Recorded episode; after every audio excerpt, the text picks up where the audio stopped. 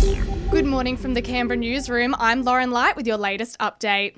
We should hear this week when we can start booking our kids aged 5 to 11 in for their Pfizer jabs. ACT Health Minister Rachel Stephen Smith says they'll be making sure family bookings at the AIS Arena are an option. So that if they've got multiple children or they've got parents and carers who need to get their booster dose, that everyone can come in at once and get their vaccination together.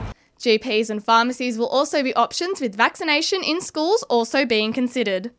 A minor flood warning for this morning has been issued for the Queanbeyan and Oaks Estate. Flooding is expected for the Queanbeyan River and the Molonglo River, and people in the area are urged to prepare now. You can find out more information on the New South Wales SES website.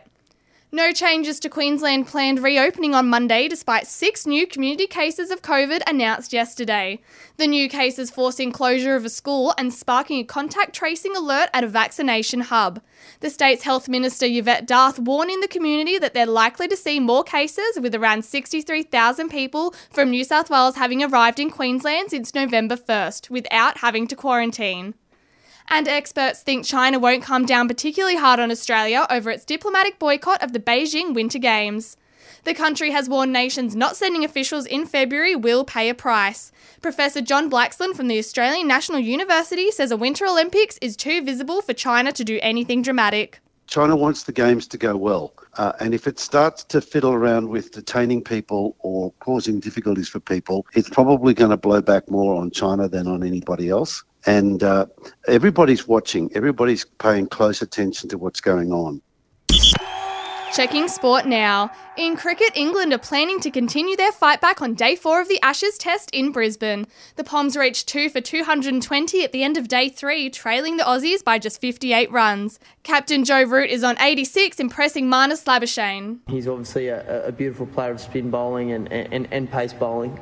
But you know, it's not my job now to admire Joe Root's innings. It's my job to find uh, find holes in his game.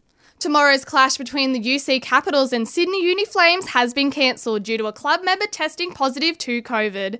It was meant to be their first home game of the season, with head coach Paul Goriss saying they're looking forward. The whole playing group and staff are in a positive mindset and, you know, just like looking forward to I guess staying together through this time and then getting out the other side and, and getting back on onto a basketball court and getting back in front of our home crowd and the Giants are returning to a three captain model for the first time since 2012. Toby Greene and Josh Kelly have been elevated to co captains alongside current captain Stephen Coniglio. Greene says it's a huge privilege. Something I've grown into and uh, worked towards. Yeah, so it's a huge honour, and yeah, looking forward to leading this group in 2022. And that's the latest in news and sport. I'll have another update for you this afternoon.